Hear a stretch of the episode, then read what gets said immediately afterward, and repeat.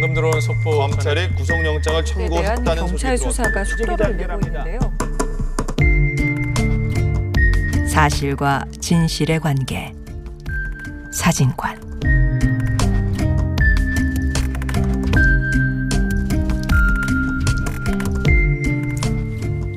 요즘 단풍이 한창입니다. 10월 중순이면 절정을 맞을 것 같은데요. 지금도 단풍 구경하러 지금 운전해서 나가시는 분도 계실 거고 오늘 계획하시는 분도 많을 것 같습니다. 산 전체가 울긋불긋 물들어가는 풍경은 더할 나위 없이 아름답습니다. 하지만 단풍나무 한두 그루를 보고 단풍나무 숲 전체를 봤다고 말할 수는 없겠죠. 몇 개의 사실만으로는 진실을 알기는 어렵습니다.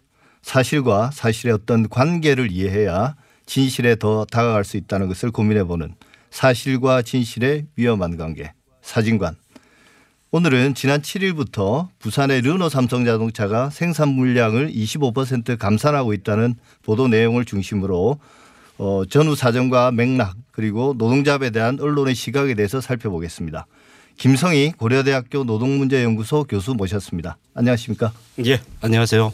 예, 먼저 관련 뉴스부터 듣고 말씀 나누겠습니다. 네, 자동차 업계가 이렇게 생산 감축에 나선 배경이 뭐죠? 일단 세계 자동차 시장의 상황이 좋지 않습니다.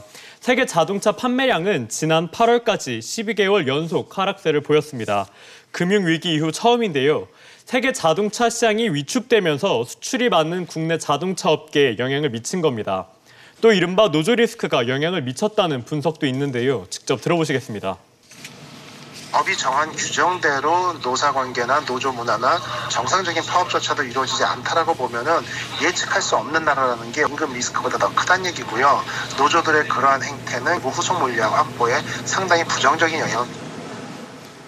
실제로 르, 르노 삼성은 지난해 시작된 노사 갈등의 영향으로 닛산 로그의 올해 위탁 생산 물량이 대폭 줄었고요.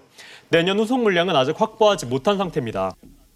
방금 들으신 뉴스는 10월 7일자 SBS CNBC 경제뉴스 프로그램 비즈 플러스에서 방영된 이슈 체크에서 일부를 따왔습니다. 어, 앞서 전해드린 그 SBS CNBC 보도에서요. 이호근 대덕대 자동차학과 교수의 인터뷰가 있었습니다. 그 내용에 따르면 법이 정한 규정을 따르는 정상적인 파업이 아니라 예측할 수 없는 나라라는 게 임금 리스크보다 더 크다 이렇게 말했습니다. 이 문제부터 살펴보면 그동안 발생했던 르노 삼성 노조의 그 파업이 뭐 그 이유나 명분은 뭐 논외로 하더라도요 언론에서 말하는 것처럼 법 절차를 지키지 않는 그런 불법 파업이었나요? 아니요, 예. 우리나라에서 이제 그 노조가 파업을 하면 불법 공방이 예전부터 많았었는데요. 네. 일단 어, 파업할 권리는 헌법상 권리라는 점을 우리는 꼭 상기할 필요가 있다고 그렇죠. 보고요. 네. 근데 이제 실정 법에서 어, 임금 인상 등 이익을 위해서 하는 분쟁만 합법 파업으로 인정합니다. 그 대표적으로 정치 파업 같은 경우는 불법인 거죠. 예, 예. 구조조정 반대 파업도 아, 그런 불법입니다. 것도?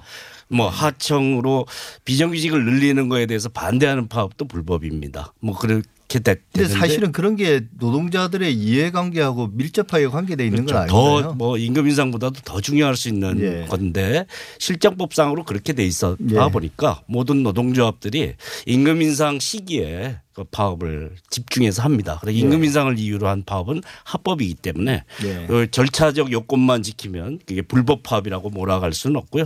예. 사전 예고는 충분히 돼 있습니다. 그래서 예. 이게 어, 예상 못한 리스크다라고 얘기하는 것은 뭐 맞지 않고요.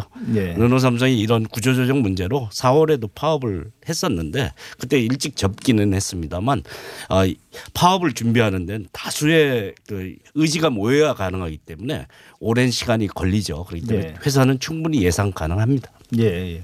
이 비단 그 르노 삼성 자동차뿐만 아니라 노조 때문에 제조업 전체 생산성이나 경쟁력이 떨어져서 우리나라 경제가 참 어려워진다 이런 인식들이 강하게 자리 잡고 있지 않습니까? 예. 뭐 일단 생산성은 임금 문제하고 직결돼 있을 텐데요. 관련 보도들에 따르면 르노 삼성 노동자들의 연봉이 1억 원 전후다. 뭐 이건 일본 닛산 공장의 뭐 르노 닛산 얼라이언스죠 실제로 이 닛산 공장의 노동자들보다 높은 수치다. 계산법에 따라서 추정치는 조금 다르겠지만 어쨌거나 일반적으로 사람들이 생각할 때는 상당히 고임금은 맞는 것 같습니다. 이 르노 삼성자동차뿐만 아니라 뭐 현대 기아차 노동자 이분들 제조업 분야 대기업 노동자들의 평균 임금이 이렇게 높은 뭐 다른 사정들이라도 있나요? 예, 87년 이후에 이제 노동조합이 주로 조직된 곳이 제조업 중심으로 생산직 예. 노동자들의 이제 그래서 권익이 많이 향상이 됐습니다. 그 대공장에 있는 그 예. 제조업 노동자들의 임금이 우리나라 평균보다 높은 것은 사실이죠. 그리고 예. 이제 생산직 임금 중에서는 어 사무직 대졸 사무직과 비견될 정도로 높은데요. 음. 평균 근속이 그 정도 되고 아, 그다음에 이제 노동자 그러니까 오랫동안 일하신 분들이다. 25년 가량 일을 했기 때문에 아, 사무직과 비견될 수준으로 조금 사무직보다는 약간 낮습니다. 예, 어, 25년 정도면 일반적인 어떤 사무직으로 치면 부장급 정도 되는 예, 예. 거죠. 예. 그래서 아만 7,800 생산직의 평균 연봉이 7,800이라고 하는데 1억 원이 아니고 예, 예. 8, 8,400이라는 얘기도 있는데 이거는 사무직까지 포함한 얘기고요. 예. 생산직만 따지면 7,800이고 1,700이나 더 얹은 거는 이제 아 노동조합은 이제 기본급 인상을 요구했는데 회사는 이제 언제든지 경영 실적에 따라 없어질 수도 있는 그 성과급으로 뭐 1,700을 주겠다 이래서 합해서 계산한 것인데 네. 이건 좀 부필리기의 냄새가 있고요.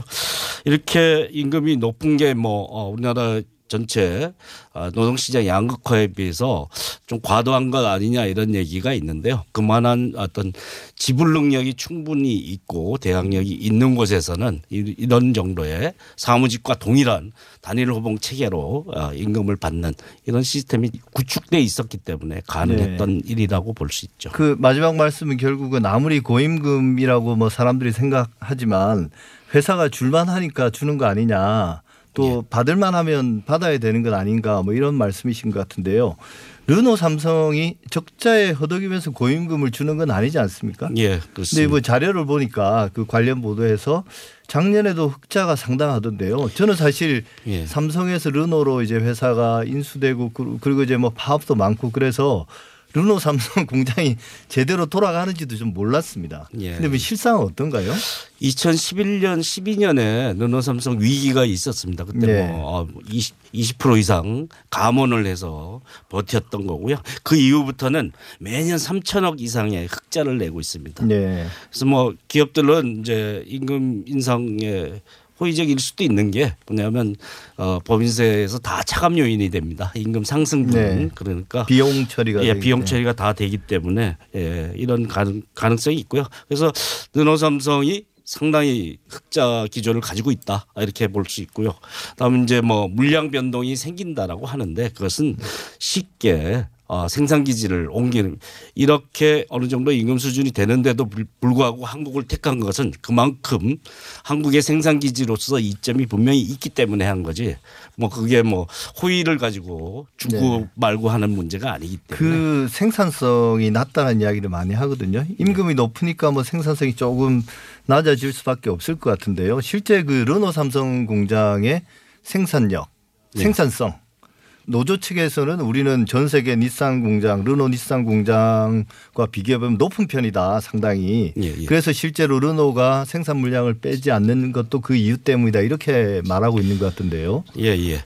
어, 우리가 이제 생산성, 노동 생산성을 비교할 때 좀 착각하고 있는 대표적인 문제가 예. 부가가치 노동 생산성입니다. 얼마의 값어치가 있는 물건을 만들었느냐에 따라 예. 좌우되는 경향이 많, 많아서 예. 우리나라는 독일이나 스웨덴의 자동차 회사보다 수출 단가가 2.5배 낮습니다. 딱 음. 생산성 격차가 2.5배 난다는데 바로 아, 차 가격 때문에 생긴 그 문제고요. 싼 차를 만든다는 거죠. 그렇죠.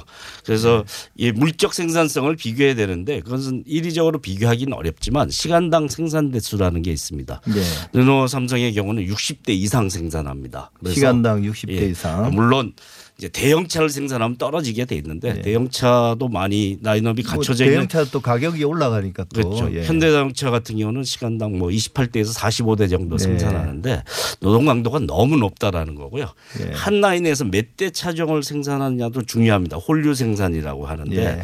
일곱 개 차종을 생산하는데 그러면 그러니까 조립하기에 굉장히 까다로운 거죠. 그러니까 뭐 상당히 필요한 노동을 하게 된다는 거죠. 그렇죠. 우리나라는 이제 뭐 대체로 아, 홀류 생산을 하더라도 네 개, 다섯 개 차적을 넘어서면 안 된다라는 네. 뭐 불문율이 있습니다. 품질 저하 문제가 예, 예. 생기기 때문에 그래서 과도한 노동 강도 때문에 예.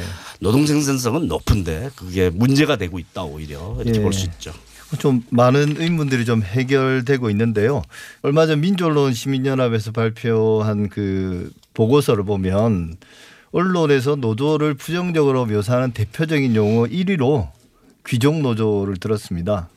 어, 현대자동차 노조나 뭐 국민은 KB 국민은행 노조 일부 대기업 정규직 노동조합의 사례를 들면서 뭐 귀족 노조다 고액의 연봉을 받으면서도 매년 이제 임금 인상을 요구하고 또 파업도 작고 고용 세습 같은 그런 특권들도 막 누리려고 하는 뭐 전형적인 어떤 기득권층으로 이제 보도를 많이 하거든요. 그래서 아마 이제 노동조합에 대한 대중들의 반감도 큰 것 같은데요. 예. 뭐 노조를 비판하려는 그런 의도는 이해하는데 이 귀족 노조란 말 여기에 네. 대해서 이제 마지막으로 교수님 어떻게 생각하는지 한번 여쭙고 싶습니다. 예, 임금 수준이 우리나라 평균에 비해서 높은 것은 사실이고, 예, 네. 고졸 생산직으로서 이렇게 또 오래 근무하긴 했는데 그런 임금을 받을 수 있는 사람들은 일부 대기업에 속한 사람들밖에 없기 때문에 또한 노동조합을 통해서 그게 어, 네. 그런 어, 노동 조건을 유지할 수 있는 것 때문에 이런 이름이 붙였는데 전형적으로 이렇게 반노동 심리를 확산시키는데 영향을 주는 그런 문제라고 네. 생각을 합니다. 그래서 노동조합 운동 안에서도 이렇게 정규직과 비정규직이 연대해야 되고 비정규직 현대자동차 같은 경우 뭐 사내하청이 있지 않습니까? 그런 어, 비정규직 노동자들의 처지를 개선하는데 역할을 하는데 더 노력을 기울여야 된다는 반성도 있는데요. 사실 같은 반복적인 작업을 1년 내에 굉장히 예. 많이 합니다. 한번 예. 뭐 시간당 뭐 60, 50대를 생산한다 그러면 작업을 그렇게 반복적인 작업을 5천 번 하는 거고 그게 네. 1년 365일 계속 해야 되는 것이니까 그러다 보면 이제 잔업 특근을 해서 뭐 안정적인 임금 부분은 많이 잡아도 60%밖에 되지 않습니다. 그래서 40%는 시간의 노동이거나 경영 실적에 따라 변동하는 임금분입니다. 그래서 사실은 안정적인 임금 부분이 최저임금에 미달하는 경우도 어, 생깁니다. 르노 삼성 같은 경우에는 기본금 부분 최저임금에 네. 미달하는 사람도 생길 정도로 그 안정적인 임금 부분이 차지하는 게 굉장히 낮다라는 점도 이제 우리가 감안할 필요가 있다고 봅니다. 예. 그러니까 뭐 전 임금 체계도 좀 살펴봐야 되고 실제로 예. 그 사람들이 노동 현장에서 어떤 일을 하는지 봐야 예. 그래야 우리가 과연 귀족 노조란 말을 그때도 쓸 수 있는지 그건 참 한번 우리가 한번 생각해 볼 문제인 것 같습니다. 오늘 말씀 감사합니다. 지금까지 김성희 고려대학교 노동문제연구소 교수와 함께했습니다. TBS 아고라 오늘 준비한 내용은 여기까지입니다. 다음 주 토요일 8시 더 날카롭고 확실한 비평으로 찾아뵙겠습니다. 감사합니다.